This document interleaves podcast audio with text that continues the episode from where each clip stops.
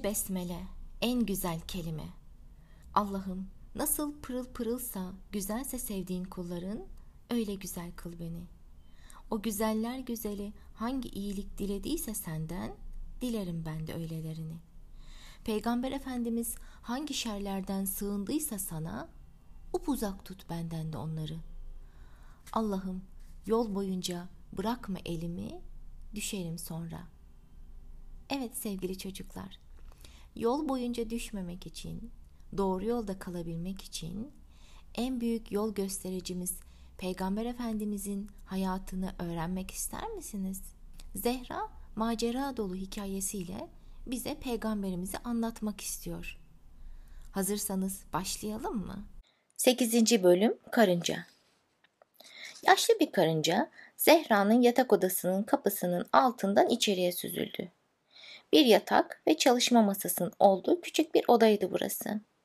Ama insanlar için küçük olan şey bir karınca için sonsuzluk gibidir. Karınca çalışma masasına tırmanırken bir yandan da yolunun ne kadar uzun olduğunu görüp moralini bozmamak için sadece önüne bakıyordu. Yarım saat sonra masanın üzerindeydi. Zehra bu arada odasında olan bitenden habersiz mışıl mışıl uyuyordu. Karınca masanın üzerinde Zehra'nın açık duran günlüğünü gördü. Başkalarının günlüğünü, mektuplarını ve bunun gibi özel şeylerini okumanın yanlış olduğunu biliyordu. Ama dayanamayıp cebinden yakın gözlüklerini çıkardı ve son sayfaya göz gezdirdi. Sevgili günlük, artık öfkemi kaybettim. Bunun için üzülmüyorum.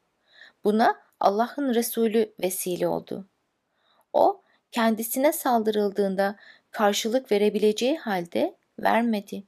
Gücü karşısındakilerden daha fazla olmasına rağmen kaba kuvvet kullanmadı ya da aşağılamada bulunmadı. Ben de onu kendime örnek almalıyım. Bugün yolculuğumdan bunu öğrendim. Karınca o kadar duygulandı ki yazılanların devamını okuyamadı. Gözyaşları gözlük camlarını ıslattı. Zehra yatağından birinin ağlama sesiyle uyandı hemen kalktı. Kim var odamda? Sizi uyandırdım kusura bakmayın dedi karınca. Neredesin ve kimsin? Şey masanın üzerindeyim dedi karınca. Zehra masanın üzerine bakınca şaşkınlıkla yaşlı karıncayı gördü. Aa sen de kimsin? Hem niye ağlıyorsun? Ben sadece yaşlı bir karıncayım. Peki neden ağlıyorsun? Günlükte yazdıklarınız beni çok duygulandırdı da. Aa, ama bu çok ayıp. Hiç başkasının günlüğü okunur mu karınca? Hem ayıp hem de günah dedi Zehra. Ne olur hakkınızı helal edin. Böyle bir günahla ölmek istemem dedi karınca. Zaten buraya sizi almak için geldim. Almak için mi? Nereye gideceğiz bu saatte? Ekmek anaya dedi karınca. Ekmakhana'ya gideceğiz ama daha önce uğrayacağımız bir yer var. Mersina sizi bekliyor. Mersina da kim? Ne yazık ki şimdiki çocuklar onun masalını bilmiyor. Herkes Pamuk Prensesi, Kül Kedisi'ni tanıyor ama onu bilen yok. Kötü bir zamandayız. Aa, Mersina bir masal kahramanı mı? dedi Zehra ve karınca şöyle cevap verdi. Evet, hem de çok eski bir masal kahramanı yüzyıllar önce ortaya çıktığı için ağızdan ağza gezerken çok şeyler görmüş. Peygamber Efendimiz zamanında da vardı o zaman değil mi? Galiba vardı Zehra. Mersine çok eski bir masaldır. Tamam peki nasıl gideceğiz? Siz benim üzerimde yolculuk edeceksiniz. Ama nasıl? E sen ufacıksın. Yanımda getirdiğim şu şurubu içince siz de ufacık olacaksınız. Zehra yaşlı karıncanın kendisine uzattığı minicik bardağı aldı ve içindeki bir damla şurubu hemen içti. Birden elleri, bacakları, başı yani tüm bedeni küçülmeye başladı. Zehra küçüldükçe odadaki eşyalar büyüyor gibi geldi ona. Oyuncak bebeği dev bir heykel gibi gözüktü. Okul çantası ise bir ev büyüklüğündeydi şimdi. ne kadar komik oldum dedi Zehra. Hadi atlayın da gecikmeyelim. Yolumuz uzun. Zehra karıncanın üstüne ata biner gibi bindi ve yaşlı karınca duvarın içindeki bir deliğe girdi. Zehra hiç duvarın içinde yolculuk yapabileceğini düşünmemişti. Ama şimdi yaşlı karıncayla minnacık bir delikten içeri girmiş yol alıyordu. Gittikleri yol hem dar hem de karanlıktı. Karınca, yol kötü farkındayım ama başka bir çaremiz yok. Umarım sıkılmıyorsunuz. Zehra da sen bana Peygamber Efendimizle ilgili şeyler anlatırsan sıkılmam. Biz karıncaların ömrü ne yazık ki kısadır. Ben Resulullah Aleyhisselatü Vesselam vefat ettikten çok sonra dünyaya geldim. Onu büyük büyük dedelerimiz görmüş. Gerçi çocukluğumda annem bana kendi dedelerinden dinlediklerini anlattı. İsterseniz onlardan bahsedeyim. Tabii ki isterim dedi Zehra ve karınca anlatmaya başladı. Mekkeliler Müslümanlara ağır eziyetler yapmaya başlayınca Peygamber Efendimiz de bir grup Müslümanın Habeşistan'a göç etmesine izin verdi. Fakat müşrikler bundan rahatsız oldular. Çünkü Müslümanların gidecekleri yerlerde de dinlerini yaymak için çalışacaklarını biliyorlardı. Oysa ki Mekke'nin Habeşistan'la sıkı bir ticari ilişkisi vardı.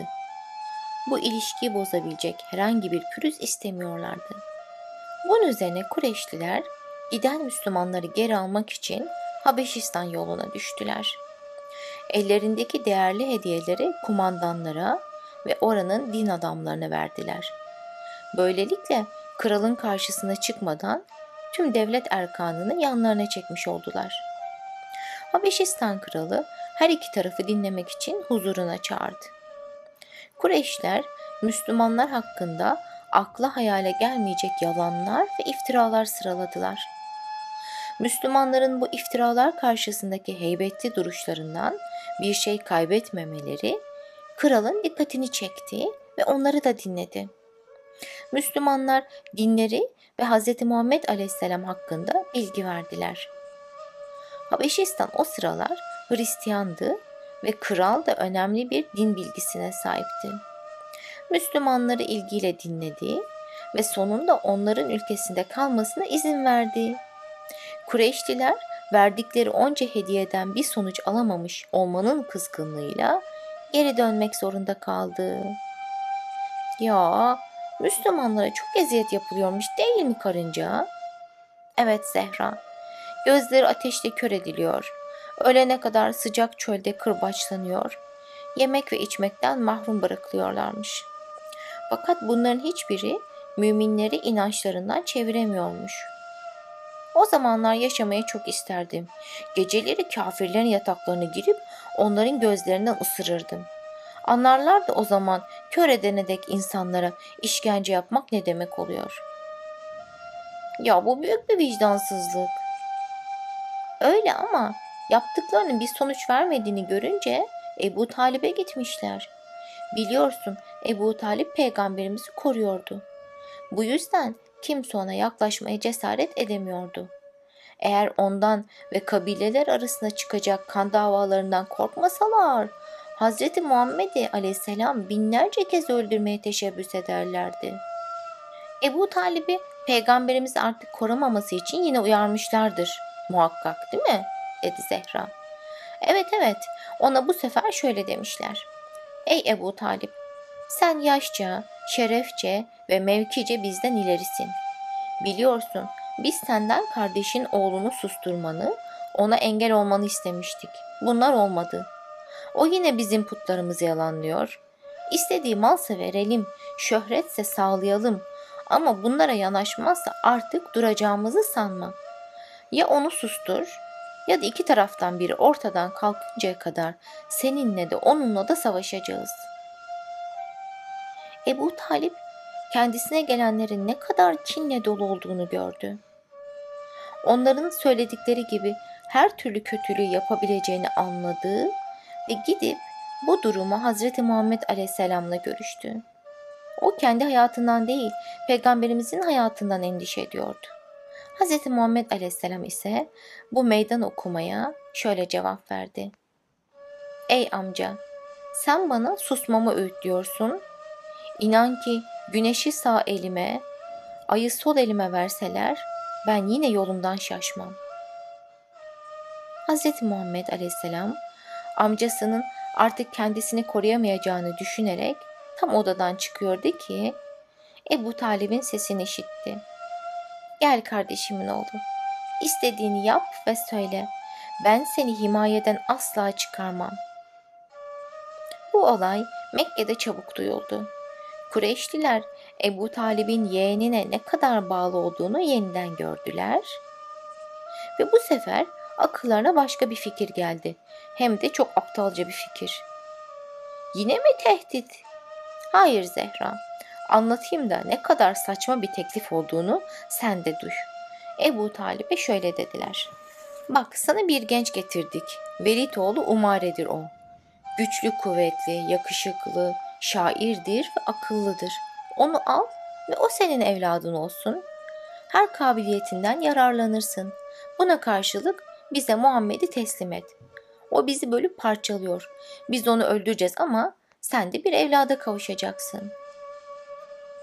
Ebu Talip bu teklife o kadar kızdı ki kendini tutamayıp gelenlerin üzerine yürüdü.